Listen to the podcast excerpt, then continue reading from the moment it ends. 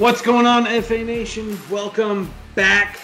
Three races, races left to go in the season. I'm Dan Malin, joined as always by the F S W A NASCAR Writer of the Year, Matt Selz, and we have a very special guest tonight. We'll get to that in a moment. His mic is currently muted, but Matt, how are you doing on this Thursday evening? I'm doing pretty well. Um, you know, the, the weather that we saw in Kansas last weekend, forty-seven degrees, and everybody in Parkas has basically parked itself over us here in Nebraska all week. Uh, so much so that it was supposed to be seventy here today, and it never even cracked fifty degrees. So thanks, weatherman, for that one. Sent my kid to school in a lightweight jacket, expecting it to be seventy by the time she got out of school. That was incorrect. Uh, but other than that, you know, we get Texas on tap this weekend. Another shot to clinch a spot in the championship four. So we'll see how it plays out. I'm not overly enthusiastic about Texas. Uh, it's boring. Let's it's be honest. Of, it's kind of a boring mile and a half. It's boring. Uh, which is why I'm very happy it lost the date uh, to COTA next year, although I'm not excited that they put the All-Star race in Texas because that's, that's going to be heinous. um, but, yeah, that that's basically my mood this Thursday. All right, we have a special guest tonight. Uh, he's been on the podcast before. You can go ahead and unmute your mic, sir. Ed Rouse, welcome back to the NASCAR Fantasy hey, Alarm. Greetings D F S from Plus. seventy degree, no cloud in the sky, California, guys. You yeah. know, it's like seventy degrees, but plenty of clouds in the sky in Atlanta. So. You people suck. Hey, though, it's good to be back, man. I'm excited. Uh, playoffs coming to an end. Logano last week putting himself in Phoenix where he wants to be, and my goodness am I excited for uh, next week because Texas is, like you guys said, pretty boring. It's yeah. pretty boring, which is why we brought you on the podcast, just so you could bring a little life to this podcast. Okay. Because this, this race is probably going to suck on so many different proportions. Uh, Everything's bigger in Texas, though, right? I mean, that's what they say. Except this race. This race. Yeah, including the margins of victory, even in this package that doesn't let people pass. Yeah. Uh, so we do apologize for already kind of shooting this race down, but we're anticipating it to be a boring one. But we had plenty of news. Well, the one in July was pretty in, was pretty interesting, the one in July, but that's about one Interesting in, in the sense that a couple of, like, Richard Childress racing cars were at the front and that Austin Dillon yeah. was able to, like, steal a win at a mile-and-a-half track. Yeah, but that's like the only one in like the last five that had, that was not. Oh, wait, no, there was the second one when Kyle Larson caught fire on the track. That was entertaining, but for a different reason. Speaking of, uh, that's a pretty good segue into the news of this week. Uh, we'll kick it off with Kyle Larson. He is officially reinstated uh, as of January first. Um, he can run in the Cup Series next year. There is one logical ride available for him. It's hard to believe he won't get that ride. Uh, are we pretty much buying into, we have to buy into at this point, Kyle Larson into the eighty-eight car next year, correct? Yeah, I think so. Uh, the writing has been on the wall for a while. Um, there was some reports from Adam Stern and a couple others a few weeks ago that, um, and for those of you who don't know, Kyle Larson's been working with this urban uh, youth organization in Philadelphia for several years, not just this year, but several years. It kind of tries to get um, underprivileged African-American kids into the racing, uh, you know, the racing world. And the last time he was there, it just so happened that Steve O'Donnell, president of NASCAR, uh, and the president of Chevy, were also in the same room as Kyle Larson. So you can only kind of imagine that they all chatted and, you know, spoke up. And then Hendrick uh, is is very well thought of in the Chevy camp. And Chevy also responded to his reinstatement, basically saying, we have no problem with it. We wouldn't have an issue with it. And so that basically clears the way for Kyle Larson to be back in a Chevy. Uh, so the eighty-eight is the likely landing spot. And plot twist, he can also get his uh, crew chief back, Chad Johnston, who was his crew chief with Ganassi, because they fired him because he couldn't make a forty-eight-year-old Matt Kenseth do well in a car he had never driven in two years. I don't know. Uh, so he can get his crew chief back because they do have an opening at Hendrick for a crew chief. So that should make him an instantaneous competitor uh, start twenty twenty-one. Yeah, and uh, Matt and I talked about this last week. If you haven't seen uh, Kyle Larson's, I don't mm-hmm. really consider it an apology. I kind of consider it like an open letter. Like he's yep. very honest, details, you know, the mistake that he made, what he went through to kind of learn from it, not necessarily correct it or remedy it, because it, you know, what he did was, you know, it only took like one second, but he ruined his entire career for the rest of this season. Uh, but the steps that he's taken to better himself and learn from it and, and help contribute to the change that NASCAR is, is striving for uh, speaks volumes. um, so I am in support of his return to the Cup Series. Bubba Wallace and, and many others have voiced their support as well. And I'm sure the dirt track guys are going to love to see him not on a dirt track, considering the fact he's raced, he has like a ninety-two percent win percentage. Yeah, he's raced dirt cars eighty-eight times this year. He's won more than forty of them. And since June, his win percentage is something like fifty-eight percent of the races. So that's just insane. Dude, just, that DraftKings wasn't on that one, geez. Yeah, I know. Why can't there be D K dirt racing D F S and then you just lock and load? Kyle Larson would be your entire budget. Yeah, it wouldn't matter though. No, so that was part of the news. Um, some other news: Chase Briscoe wound up in the fourteen car. So congrats on that call there, Dan. You had that one correct. Uh, I did not think it was going to be Chase Briscoe.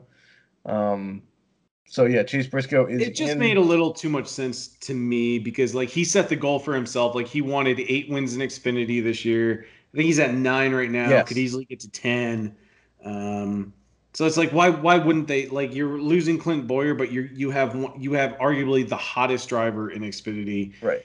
Uh, signed to S H R, just bring him up and put him in the fourteen. Also, a nice twist is that Chase Briscoe is from Indiana, which, if you don't know, Tony Stewart is also from Indiana. Tony Stewart was the driver of the fourteen car for a while, obviously before Clint Boyer uh, took it over, and Chase Briscoe grew up it.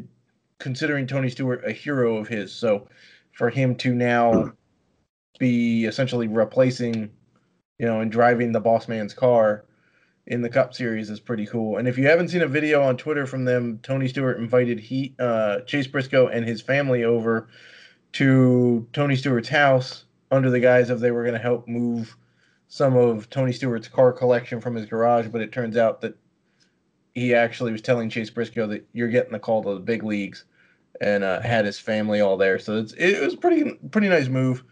Um, Eric Jones signed a multi-year deal to wind up in the forty-three car starting next year.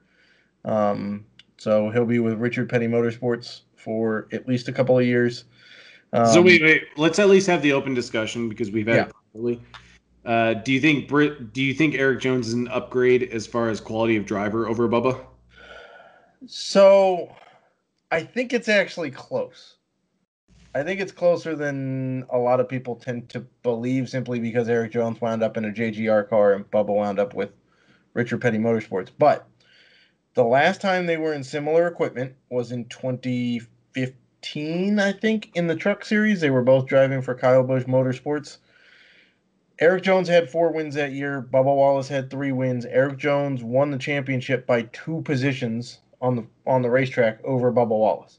So in similar equipment, they were pretty similar drivers.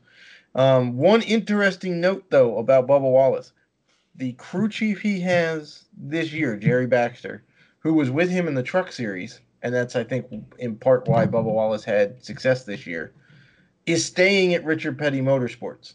He is not moving to the new team with Bubba Wallace. He's staying with Richard Petty Motorsports. He said he felt comfortable there. He's also worked with uh, Eric Jones previously because obviously they were both at Kyle Busch Motorsports together. And another thing to keep in mind, Jerry Baxter knows the Chevrolets really well. He's been crew chiefing for them for a while. Right. Whereas now Bubba Wallace is moving to a Toyota next year. The twenty-three car, which, yes, was announced. It is number twenty-three, like it's a shock with Michael Jordan uh, owning the team.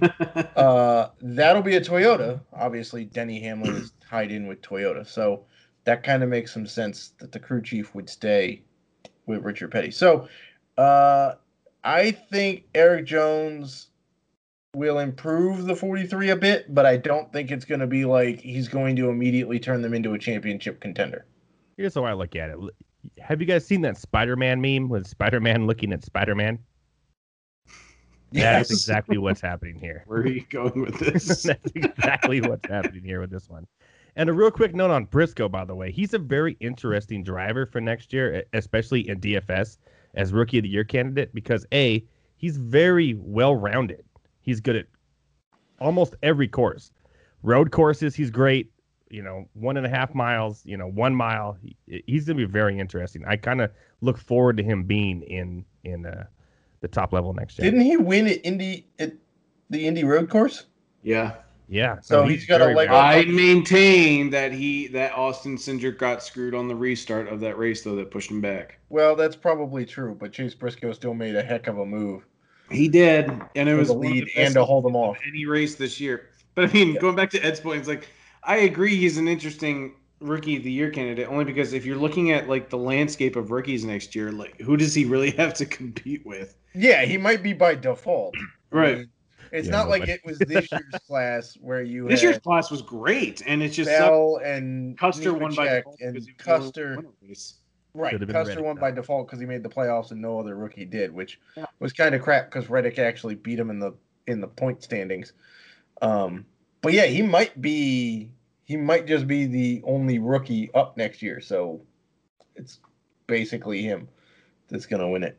Um, And then, yeah, the, the Bubba Wallace race team has a name now. It's, uh, I guess, twenty-three X I Racing is what they're going with, but that's obviously Roman numerals for eleven, so twenty-three eleven Racing, which, again, makes sense. Michael Jordan, twenty-three, Denny Hamlin, eleven. Makes perfect sense. So no secret uh, formula to that one. Let's put it that way. And then Go Fast Racing.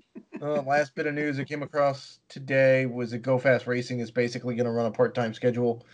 Next year in the Cup Series, run five or six races. Their charter is going to go to B J McLeod Motorsports, which he started this year. It's his own race team. Uh, and a little bit of kind of interesting news is that Matt Tifft, former driver who now no longer drives because he's got, like, brain issues going since he recovered from his brain tumor right. a couple of years ago, is rumored to be kind of a co-owner of that team. So that's kind of nifty to see him involved in racing again, too. So let's talk a little bit. Um, you and I, Matt, texted about this. Like, what does this do for Corey LaJoie and Ty Dillon, Chris Busch, Ryan Preece? What about those kinds of drivers? So there's rumors that Ryan Preece is on the outs with um, his race team and maybe headed back to Xfinity. And if he is, then the rumor is that Corey LaJoie winds up in the thirty-seven car next year, which would be pretty nice because that's a step up for him for sure over Go Fast Racing thirty-two. Mm-hmm. Um, Ty Dillon, I don't really know what happens with Ty Dillon at this point, to be frank, because it's hard R C R, to believe he doesn't get a car. Well, right, but R C R has already said they're not going to a three-car team because the ninety-nine car, which is Uh, a new team, which is the one that Daniel Suarez wound up with, is going to be embedded in the R C R garage. So they're basically taking up a stall in the R C R garage and going to be essentially a third R C R team next year. Um, I mean, there's a couple, I guess there's a couple of cars still available that are like the backmarker cars, like Spire Motorsports could be a seventy-seven or the ninety-five. They haven't fully announced who's going to be in those cars yet next year. Uh, one option could be Justin Haley.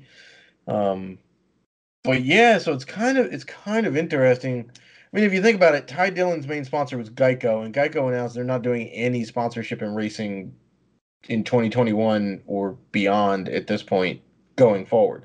So he's got no sponsorship and he's been kind of like a twenty-fifth place driver. So if your option is Corey LaJoie, who is shown abilities to get more out of the equipment than he should, and LaJoie can come with sponsorship, they're going to give LaJoie a shot over Ty Dillon.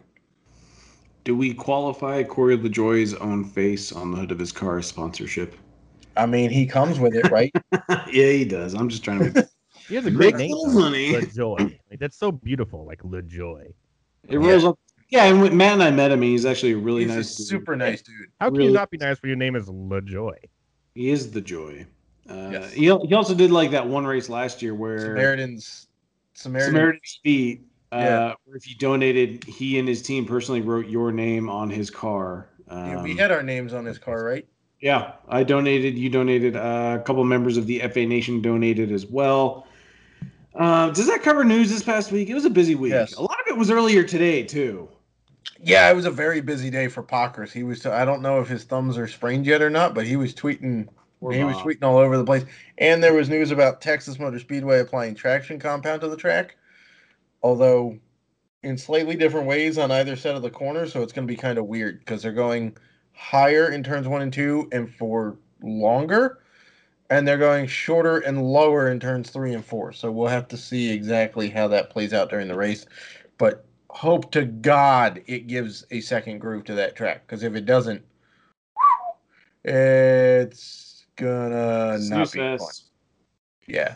All right. I'll still um, watch, though. I'll still watch. Oh, we'll still watch. But yeah. I can tell you from personal experience going to that track that that is a terrible mile and a half track. Except, of course, when Kyle Larson's car car caught fire, that was slightly entertaining, though he was okay, so we can all, you know. I think you got a man crush on Kyle Larson. I'm just going to pull it out right now. I think you got a little man. bit of a man crush on him, Matt. The, uh, his I'm driving style? Guys. Yeah. I mean, it's too short Kyle, for me. Kyle Larson's driving style is phenomenal. Plus, I really want to see what happens when Kyle Larson and Tyler Reddick take the same line on a racetrack. Oh, on the, the high line? Oh, yes. That's a good point. You can't tell uh, me that's not going to be. It's going to happen. Before we drive it, dive into the slate of drivers, Matt, do you just want to go over the schedule this weekend? Xfinity races Saturday afternoon. Trucks race uh, at high noon right before the Cup race. So if you want to, look, if you're not into football, eh, you might be Canadian, but. Uh, you've got uh, the NASCAR Gander R V Truck Series race at twelve o'clock, followed by the Cup race a couple hours later this afternoon in Texas. So there's two races on Sunday. Uh, bold move by NASCAR to compete with uh, N F L Sunday. But, Matt, what's your schedule looking like this weekend? Um, so the track breakdown came out earlier on Thursday. We're recording this. It's about eleven twenty p.m. Eastern Thursday night right now. Uh, D F S rankings and projections will be out on Friday throughout the day. Um, you know, obviously there's some football content I have to take care of as well. Uh, Saturday, you'll see the Cup playbook come out. Xfinity playbook, what, Friday night or Saturday morning? Uh, it's going to be, I'm working on it Friday night. It'll be out Saturday morning. Right. And then truck playbook from Dan uh, will also be out. And then Saturday night into Sunday morning. And then um, we'll have the best bets come out probably Saturday, and then example lineups Sunday, um, about ninety minutes before lineup lock. So, uh, and any race day updates will obviously happen Sunday. I was scrambling um, to update the rankings and projections a bit yesterday or uh, last week when Truex failed pre-race inspection twice, moved to the back. Um, so if they're tech inspection issues, those things will all be updated. That's basically what the schedule looks like this weekend. All right, let's dive in. We are at Texas. Super duper boring mile and a half. Front row, Kevin Harvick, eleven thousand on DraftKings, fourteen thousand on FanDuel. Next to Joey Logano, winner of last week's race, ninety-eight hundred for Logano. We talked a little bit before the race what the approach was with Logano this week. Ed and I seem to be in the boat that you should just fade him. He's got his eyes set on Phoenix. Uh, didn't he win Phoenix earlier this year? Yes. Uh, so, yeah. He won Vegas and Phoenix before the quarantine. The COVID shutdown. Okay. And then Kansas was his first win since it started back up. All right. And we were not expecting Joey Logano to win another race this year, but he has qualified for the championship four. I like to just take the approach that I don't think he cares. I think he goes out, runs laps, maybe still gets a top ten, but there's no reason for him to really give a damn about this race other than maybe money, extra money for his crew. I just don't think he gives a crap about this race. I almost swore. I almost well, swore. You know, I think that's mostly correct. But if it's late in the race and he's in position to win it, the advantage to him winning it is that you then eliminate a free shot for one of your competitors to get into the championship four with, let's say, a golden ticket. It'd be down to Martinsville and then pointing your way in. So he'd be guaranteed that only two people to win in the round of eight would make it to the championship four, and then the other ones would have to point their way in. So that's the only real advantage. I tend to agree that I don't think he's really going to go all out for this one. Uh, I'm pretty sure he considered Kansas to be his best shot at winning in this uh, in this round.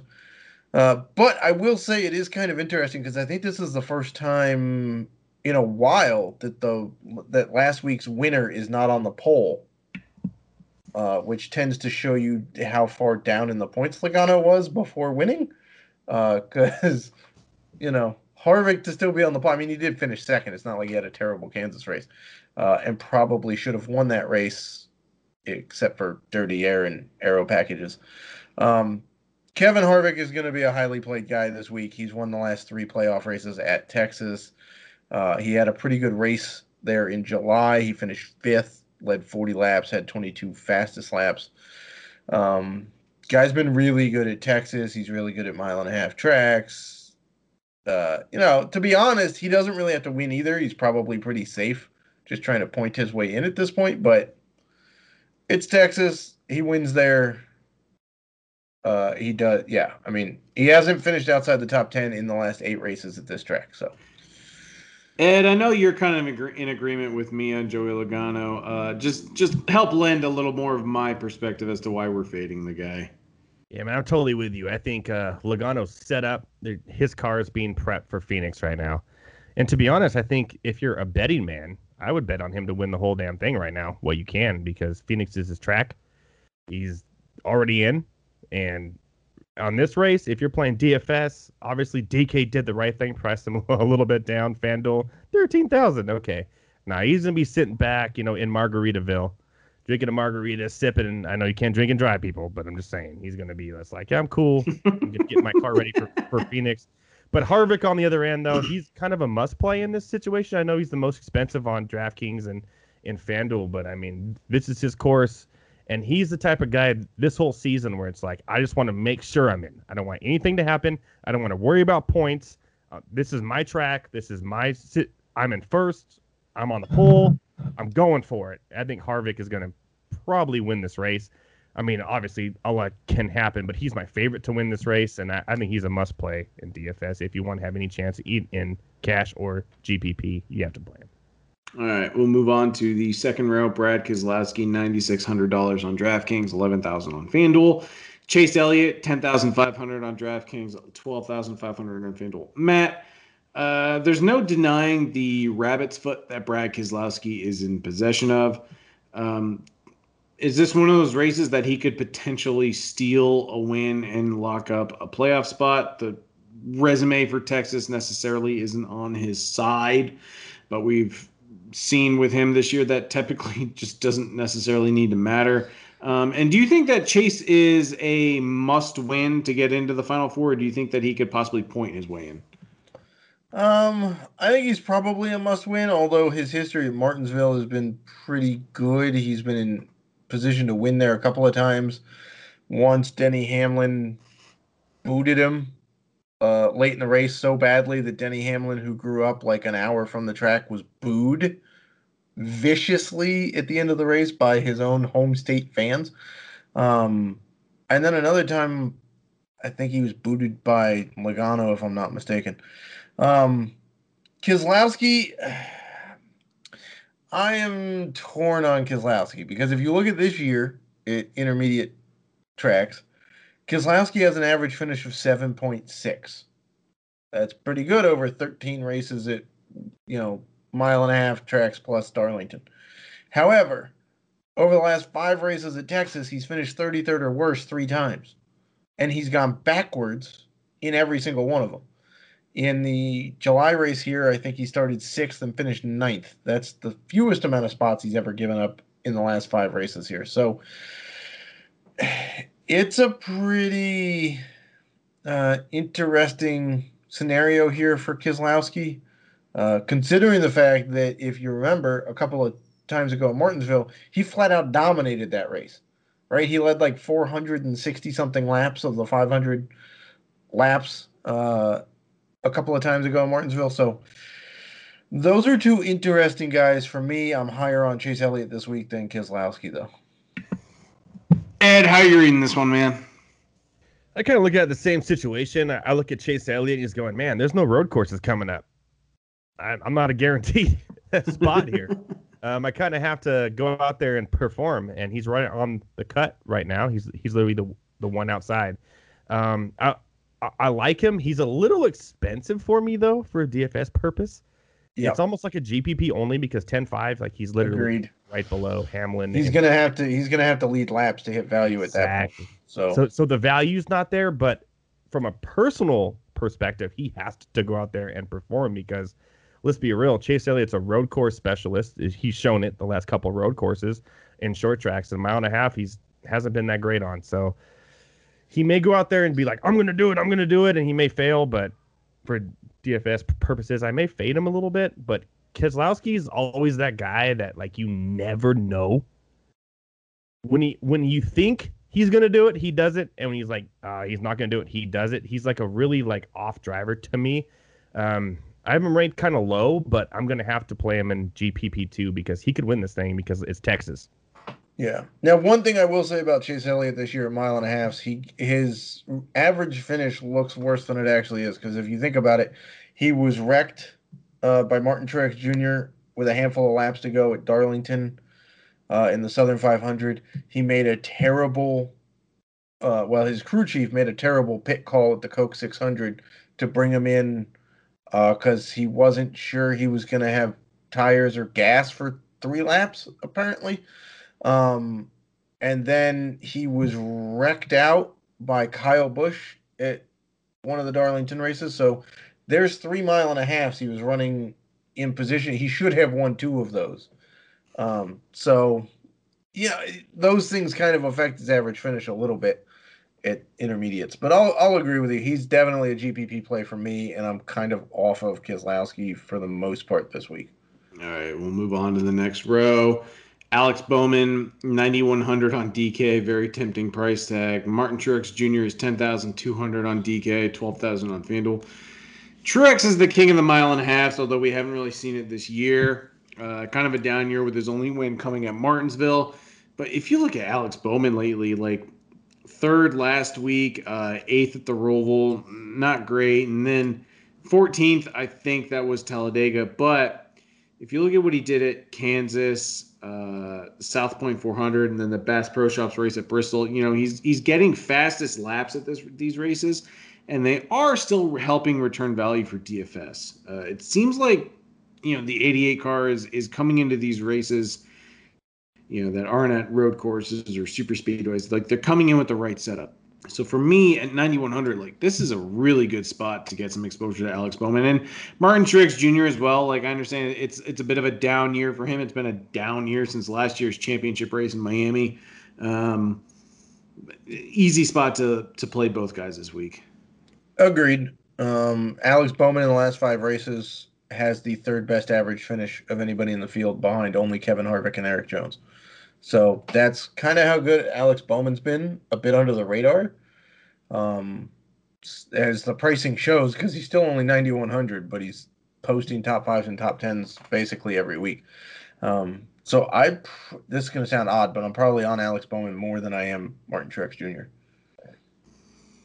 Um, yeah, that's odd. I'm a little speechless. Uh, I'm not sure how to respond to that.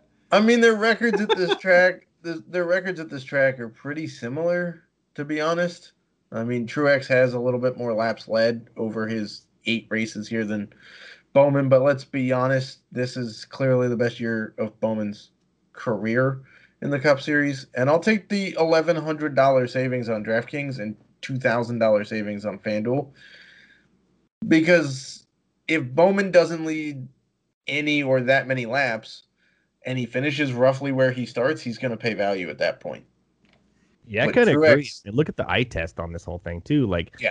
Truex, the bearded Bassmaster, as I've stapled him, he's been fishing this whole year. Like, he really, like, every time I play him or every time he just, he's been coasting a little bit. And Bowman's been great lately.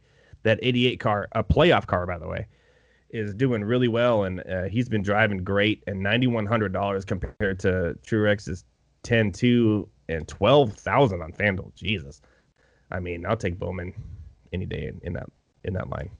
All right, we move on to the next line. I'm kind of surprised by the analysis on the last one. I'm not arguing that Alex Bowman isn't maybe a better value, but damn, to be so good low on a guy that dominates the eye test lately. Baby, I mean, they the are. Both, uh, I get it. Yeah, they both yeah. are under the points, and frankly, Bowman is actually ahead of Truex in terms of cutoff line. Yeah, but Truex did win at Martinsville earlier this year. He's been dominant at short track, so it's possible that he could just be going, okay, let's have a solid enough race at Texas and then go out and crush Martinsville for a shot at Phoenix, whereas Bowman, not great at short tracks. And so, you know, a mile and a half is where he's been strong this year. Could be looking to punch his ticket. All right, next row. Denny Hamlin, ten thousand eight hundred dollars on DraftKings. Kurt Busch, eight thousand five hundred dollars on DraftKings. Kurt's, a, in his last four races at Texas, pretty solid play. Yes. Uh, top tens in all, each of his last four races. That's safe. Uh, Denny Hamlin, though, we know what he can do. Without practice, without qualifying in this odd year of COVID and very little preparation, it's been the Denny Hamlin and Kevin Harvick show, similar to Xfinity, how it's been the Austin Cindric and Chase Briscoe show. Uh, we cannot discount Denny Hamlin one bit. I don't care about the resume here at all. He is a candidate to steal a race, to dominate a race. He could come out and have the best setup and just lock his spot up. Um, I think we're we're all in agreement that a little exposure, if you're making twenty lineups to every cha- championship driver, it's warranted. Agreed. Agreed. Uh, Kurt Busch is in a must-win situation after his car exploded on the track yeah. last week. Um, you know, he was, I don't know if anybody heard the radio communication, but they were making him flip to like page three and four of the electronic dash to try to figure out what was wrong. And then like two seconds later, the car blew up and he was like, well, that explains it. Um, So, plus he looks super sad on the on the screenshot that Fox put up with his head like just down, hanging in the in the uh, you know garage area. He just looked devastated. But yeah, I mean, Denny, you can't shortchange Denny this year. Uh, in thirteen mile and a half races, he's finished top five or won them seven times, um, which is the second most to, you guessed it, Kevin Harvick. Um, There's a little bit of desperation there to play with Kurt Busch. Um, but again, you, you got to have exposure to both of these guys. The price savings on Kurt Busch is kind of nice, given his track history here. Um, but Denny can go out and dominate very easily, so you can't discount any of them. Ed, how are you feeling about this line, or should I just feed you the next line of Kyle Busch and Ryan Blaney? I mean, real quick, I'm going to say one thing. Denny hasn't looked good lately. Again, the eye test. The last couple of races, he hasn't looked good at all. There's duct tape all over his car. He's struggling. Um, so there's that. I mean, yes, it is Denny yeah, Hamlin. Yeah, he did hit the wall at Kansas, too. Yeah, it is Denny Hamlin at the, at the end of the day. But for ten eight compared to eleven hundred for Harvick, I mean, if you're going to pay up, you, you got to go Harvick, in my opinion. But you, if you're doing ten lineups, two Denny Hamlin, eight Harvick is where I would go on that. But, yeah, Kurt Busch, eight thousand five hundred um, on DraftKings. I wouldn't even touch him on FanDuel for ten five, but for eight thousand five hundred desperation out of play. Yeah, all also, right. By the way, Denny started seventh in July and finished twentieth at this race. So, well, we'll move on to the next row. Uh, last of the remaining, well, not necessarily. Uh, nope, nope, nope. I screwed up. Nope, you did not. Historically. Yeah, historically they would be, but not this year. I messed up. Kyle These Busch guys and are, Blaney are not they, in the playoffs. They are not in the easy, playoffs anymore. Easy. Uh, Kyle Busch is ninety-three hundred. Kyle Busch is ninety-three hundred. He literally has nothing to race for, but he has said that he does want to get a win this year. He's ninety-three hundred. Oh, by the way, the last time he was that cheap was Texas in July. Uh, Ryan Blaney is ten thousand on DraftKings. Ed, I'm throwing this one to you because, one, it's got Rowdy Nation at a super cheap price.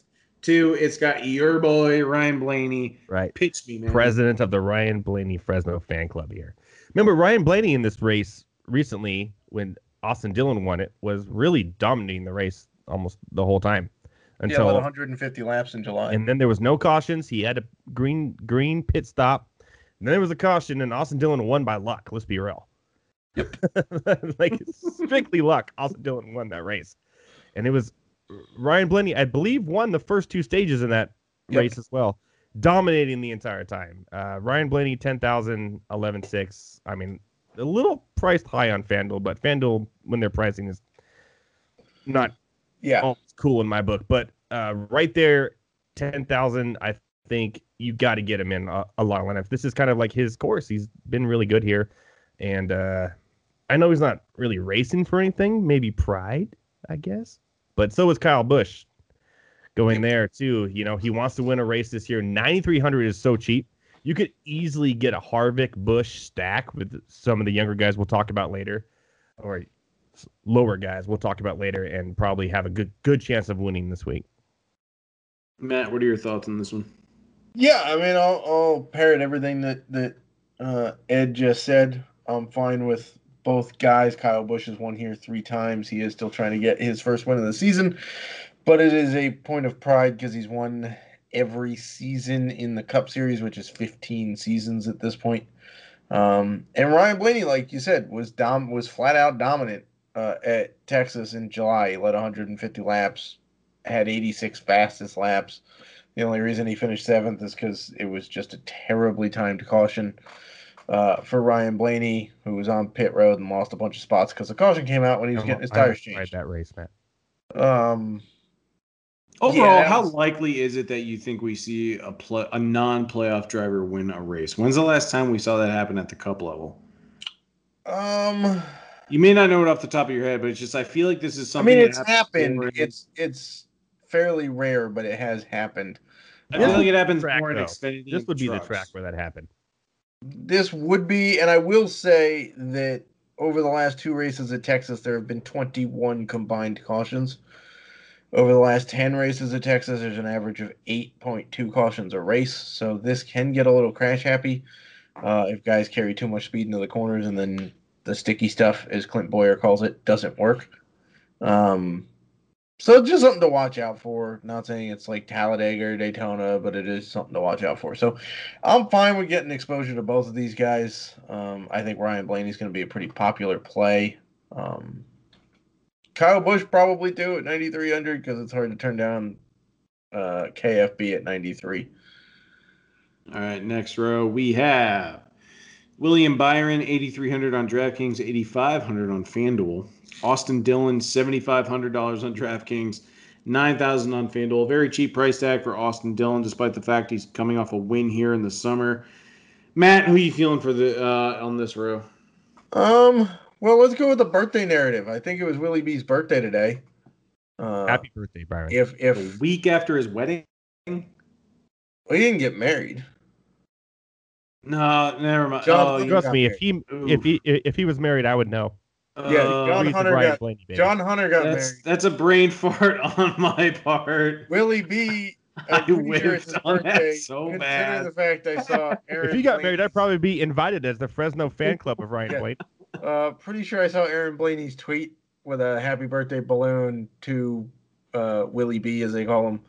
Um, so we could go a little birthday narrative. Um, I don't know how much interest there is in Byron at this point. I mean, Canales is known to be hanging it up from a crew chief perspective at the end of the year. Does he want to help get another win? Probably, but, you know... Does he want to screw up Chase Elliott's shot at a championship? Probably not. Does he want to screw up Alex Bowman's shot at a championship? Probably not. Uh, Austin Dillon, you can take a shot on him at seventy-five hundred bucks. He's been pretty good at mile and a half tracks this year. Uh, he has faded a little bit of late. He did get the win here earlier, though. Asterisk. Uh, it's kind of pit strategy and not really on his part. Um, that's kind of how this row breaks down. I mean... Byron can be sneaky at times, but it's kind of hard to peg which one, which week that's going to be. Yeah. If you're paying for this row, you're paying for Austin Dillon on mm-hmm. seventy-five hundred on D K and way overpriced on FanDuel, but what's new?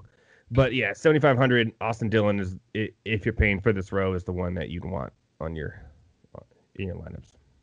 Yeah, I think I might play in both. Uh, next row is Aric Almirola, Matt Benedetto. Couple D F S darlings, I would say. Uh, Eric, Aric Almirola actually has a pretty good resume here. Uh, top five, plenty of top tens, average finish of six point eight in his last four uh, races at Texas. Uh, not the greatest position differential, but that's also because he typically starts pretty high. He is eighty-one hundred on DraftKings. Matt DiBenedetto, who has shown immense improvement on mile and a half this year, is just seventy-seven hundred. Ed, I'm going to toss this one to you. It's a bit of a curveball. Um, who you liking out of this row? Yeah, yes to both, no to both, or are you favoring one over the other? I'm actually a, quite a big Matty D fan. I, I have he's actually won me quite a bit of money in DraftKings D F S this year. To be honest, I always kind of throw him in there. He's always in the seventy-seven to eight thousand dollar range, sometimes lower, which is really nice. Um, but this week, I kind of think Almirola is a better play. He he's better at this track for sure, um, and he's only four hundred dollars more on DraftKings. He's a lot more on FanDuel, like fourteen hundred dollars more. But again, you know, I love you, FanDuel, but yeah, that's. Pricing's wrong. But Matty D, seventy-seven hundred, Almirola, eighty-one. I'd pay up to four hundred because when I find my D F S in NASCAR, I have like eight hundred to work with. Like, I never want to get zero. But if I'm like eight hundred to like the one thousand range off on salary, I, I still feel comfortable. I'd rather pay up for Almirola just for the way that he's pl- raced this course in the past. He has a, a much better record. And uh, Matty D lately is not so great in my eyes. Matt, how are you feeling about this line? Uh, I would tend to agree um, yeah. with with Ed there. I mean, Almirola did... I mean, technically, both of them went backwards in July, but Almirola was on the pole. It was another one of those things where I think somebody setting up the, the random draw uh, owed Al- Almirola some, some money or some favors.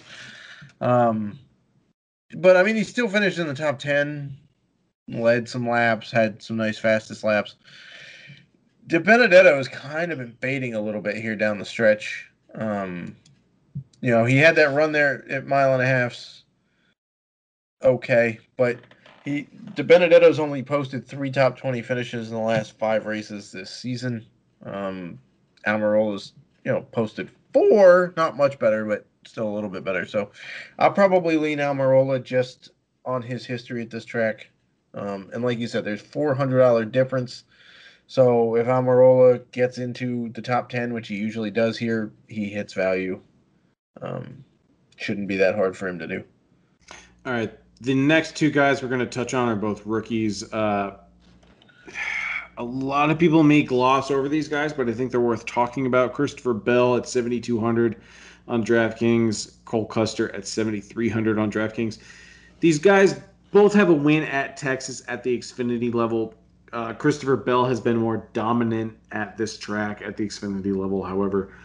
Um, what's the approach with these two this week? Non-playoff drivers, both rookies. I feel like at this point in the season, a lot of people, especially in D F S, may be glossing over rookies, which I think might be a pretty good uh, leverage play in D F S. Am I wrong? Am I stupid? Matt, let me No, I know. mean, I wouldn't gloss over them.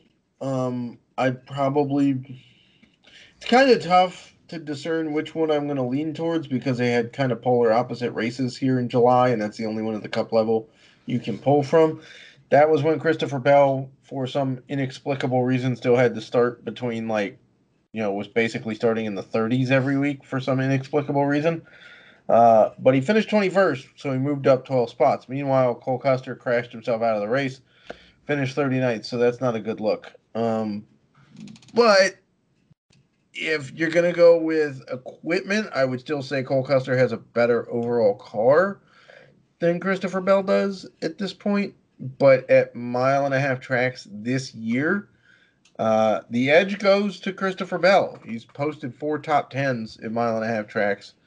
Um, so that that's pretty impressive. I'm going to lean towards Bell, but I'm not terribly excited about it. But it's not like he has to do much to hit value. I mean, he's only going to move up a couple of spots, and then All he's right. golden. So, and I'm going to throw the next row to you. It's Eric Jones, uh, eighty-nine hundred versus against lining up next to Bubba Wallace at sixty-six hundred. That's interesting. uh, it is a very interesting line, and Matt, I'll let you comment on it as well. It's because you know, Eric Jones is moving into the forty-three next year. Bubba Wallace in the forty-three is moving to the twenty-three next year. Uh, Ed, how, how are you reading this line? I is really like is- Jones. Uh, yeah, well, me too. But, okay, this is my third time on this podcast, and it's been like a month and I've been in three, right? And every time I see the same thing. Bubba Wallace does not give... Can I cuss on this? I don't even know. I'll blur it out. Can Bubba... Bubba Wallace does not give a shit about the remaining of the season. He is so set on next year. He does not give a shit. Bleep it out again. I don't care. This is the forty-five minute mark. yeah. Yeah. He hasn't cared for the last two months what was going on this season. Um, I've tried to play him in a few G P Ps, and I it just fails every time. I mean, if if you like ten points, go for it. You're good. he, he's he's so on to next year. Michael Jordan, he's living off all of his new things. Don't even bother with him in D F S. I mean, as a racer, yes, great. If you like him, fantastic. He's a great racer. But D F S, you want to make some money, don't even play him. Eric Jones, however, I love this week. Really love him. He has a great history at this course here. He he got his new contract. He's excited. He's going to go out there. He's he's actually, I think he's a really good racer. Like his strategy racing, not his pit crew, everything, like is he's a really good racer. And he's and I think he's in a really good spot from, from where he is for some P D, especially at eighty-nine hundred. On DraftKings, again, FanDuel, you know, their pricing is awesome. I'm sure they're going to write me an email that I should stop talking about them on these podcasts. But uh, on DraftKings, great price, Eric Jones. I actually have him in the top five of must-plays for this week and this course. Bubba Wallace, so, you know, he's in also in Margaritaville. Jordan, hey. Matt, what are your thoughts? I mean, if you've read the track breakdown, Eric Jones is my core driver for the second tier in salaries. Um, guy has a six point oh average finish here in the last four races, which ranks second in the field. Um, you know, yes, I know Tyler Reddick's average finish is two point oh, but he's only run one race, so we're not really going to count that as an average finish. Um, so Eric Jones ranks second in average finish. His average driver rating of ninety-nine point four is eighth best in the field. Uh, or no, sorry, sixth best in the field in that span. Uh, he basically is really, really good at Texas. He's finished fourth here, I think, three separate times, if I'm not mistaken. Um, and in mile and a half, he's been pretty solid this year. And guess what? He still has the best average finish in the last five races uh, this season. So Eric Jones is probably going to be pretty popular. I will say about Bubba Wallace at this price tag, he's really only got to move up like three spots and then he hits value. But I'll tend to agree with uh, Ed there that you won't. He's basically on the next year. He's got the Jumpman hype going. He just picked up a new sponsor today for next year. Um, so yeah, I mean, I get the price tag, but if you're if you're going mass multi-entry, sprinkle him into a few, but don't really bank on the guy. All right, Matt, what about the next row? Tyler Reddick, seventy-nine hundred versus Chris, again, next to Chris Buescher. God damn, I suck at this this week, but he's lining up next to Buescher at sixty-eight hundred. Uh, who are you liking in this row? I feel like it's Reddick. He's got a came. I mean, he finished, finished second. Second in, tech in July. And technically speaking, he did a better job of moving up through the field prior to that caution mm-hmm. than his teammate Austin Dillon. Um, and it looked for a little bit there that Reddick actually had the faster of the two cars. Um, but yeah, I mean, ninety-two hundred on FanDuel is kind of a bit ridiculous for Tyler Reddick. Let's just put it out there. Um, I just don't think of him as like a nine thousand dollars price tag guy on, on FanDuel. And the fact that he's actually more expensive than his teammate who actually won the race is kind of intriguing. Uh, yeah, I probably, I probably take the stock in Tyler Reddick more than I would Buescher, because uh, Buescher is his average finish is twenty point three, and he's starting twentieth. So I just don't see the P D from from Buescher this week like we had at Kansas last week. All right, Ed, I'm gonna throw the next line to you. Clint Boyer, eighty seven hundred uh, on DraftKings, ten thousand two hundred on FanDuel, which is a little steep. He's slightly yep. above the average purse driver. Uh, Ricky Stenhouse Junior, though, is the nice play of the week on DraftKings at sixty-nine hundred and uh, sixty-eight hundred on FanDuel. If he was sixty-nine hundred on both sides, my head would have exploded. Uh, how you feeling about this row, Ed? Is he the nice play of the week? Is he, though? Ricky Stenhouse Junior Is By he the rule. nice play of the week? By rule. What, you want you want to spend money just to lose it when he crashes out in two two laps by himself, not even hitting He's anything? The nice play. He's not the great hey, play. Hey, Ed, he made it two hundred twenty-one laps earlier in July. He did. He, he, yeah. he almost made it all the way. Well, sort of. There were three hundred thirty-four laps in the race. But then, no. No, listen. If you're trying to win money and playing Ricky Stenhouse Junior in your D F S lineups, you're failing. Yeah, you're doing it wrong. He's finished thirty. He's doing it all wrong. He's finished maybe one out of every fortieth. It's an awful week. Out of every ten, ten races he may finish, but when he does finish, he finishes below his starting position. So no, Ricky Stenhouse Junior sixty-nine hundred, sixty-nine hundred. Dan, nice. He's, he can be at the local go-kart track by himself, racing the go-kart by himself. He will still crash out. That's how bad he is. Clint Boyer. So clearly, we're leaning Boyer on this one. Yeah, uh, yeah. But not on not, not on FanDuel, I swear to God. Not on FanDuel, though. That price FanDuel's is going to send me a cease and desist order by the time this is over. ten thousand two hundred dollars for a guy. Did you see that picture on Twitter of him last week? He was done. Well, you know why? You know why? Like, I cannot tomorrow. To next year. Yeah, uh, well, you mean after the Roval? FanDuel to price him at ten two. It's you ridiculous. Mean, you mean after the Roval when he was sitting there up against his car? It turns out he had no po- he Career had no time. power steering for the last forty-five laps around the Roval. Yeah. So Career I'm not time. shocked he was tired because I mean, like, I guess on a road course it's kind of a pain in the ass, but yeah, yeah, that's he's definitely looking forward to like the air conditioning and Jeff Gordon's company. Yeah, the craft services. Yeah. So uh, yeah, we're definitely leaning Boyer on on. If you have to play someone, if you have to, if you're like a gun to your head and you have to play someone from this line, you play Clint Boyer, obviously, because Ricky Stenhouse Junior couldn't be trusted in a porcelain shop with a, a lead ball. So there you go. Right. Yeah, I mean, I, I'm, I'm like, I mean, Boyer in the fall or in the July race here started seventeenth and finished eleventh. His average finish over the last four races is like twelve and a half. Uh, he started twenty-fourth and finished eleventh here last fall. So, yeah, I mean, I don't mind Boyer at all. At eighty-seven hundred, I think there are certainly worse plays you could select from around this, this point.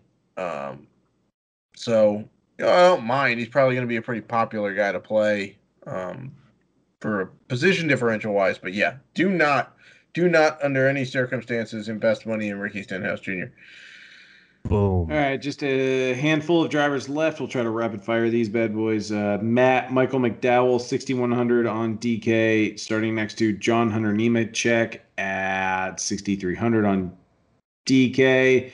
Uh, he's more like, uh, yeah, Nemechek's the one that recently got married, but at the same time, we were higher on him last week and he did nothing. How do you feel about this line this week? Um. I don't exactly. know. I mean, they're, they're exactly. Yeah, that, that's a perfect summation. That's how you should feel about this line. Uh, if I'm going to play anybody, it might be McDowell simply because he's got an average starting spot this year at intermediates of twenty-five and a half and finishes just outside the top twenty. And he's got seven top twenty finishes in thirteen races. Um, I mean, so does Nemechek, but can you trust Nemechek to keep it on the track the whole time? I don't think so. Um, so I would lean McDowell. Not happy about it, though. All right, next row, Ryan Newman, sixty-four hundred. Jimmie Johnson, ninety-four hundred.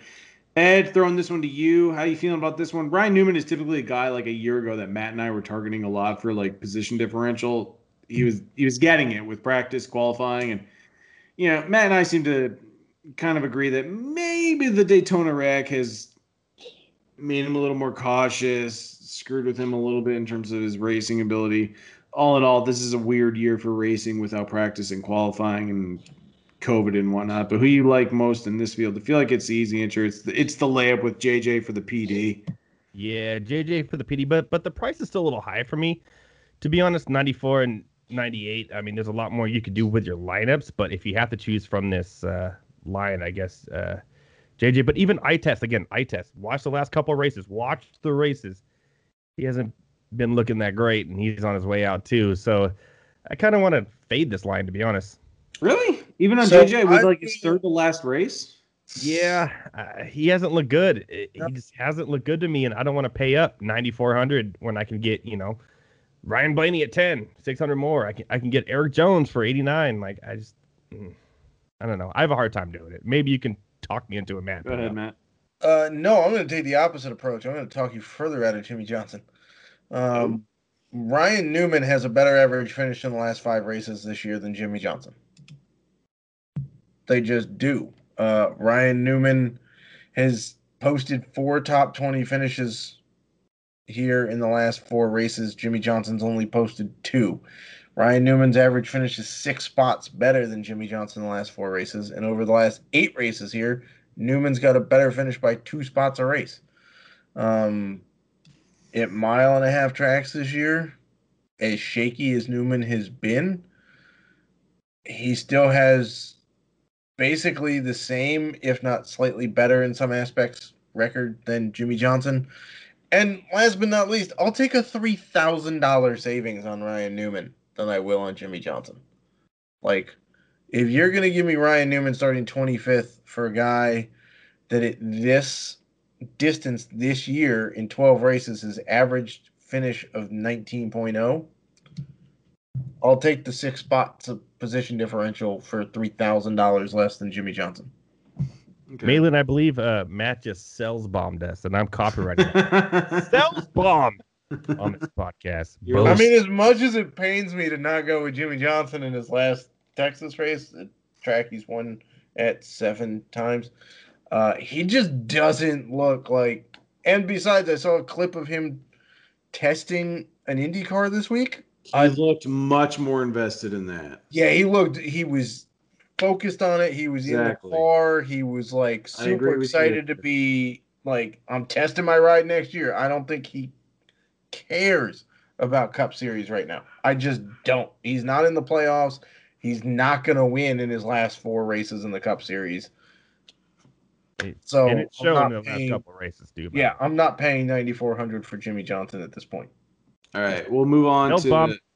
South bomb. Yeah, uh, we'll, we'll rapid fire the next few drivers: uh, Ty Dillon, Corey LaJoie, Ryan Preece, Daniel Suarez, Matt Kenseth, who I'm still tempted to go with this week after he blew up in our face. Don't do it.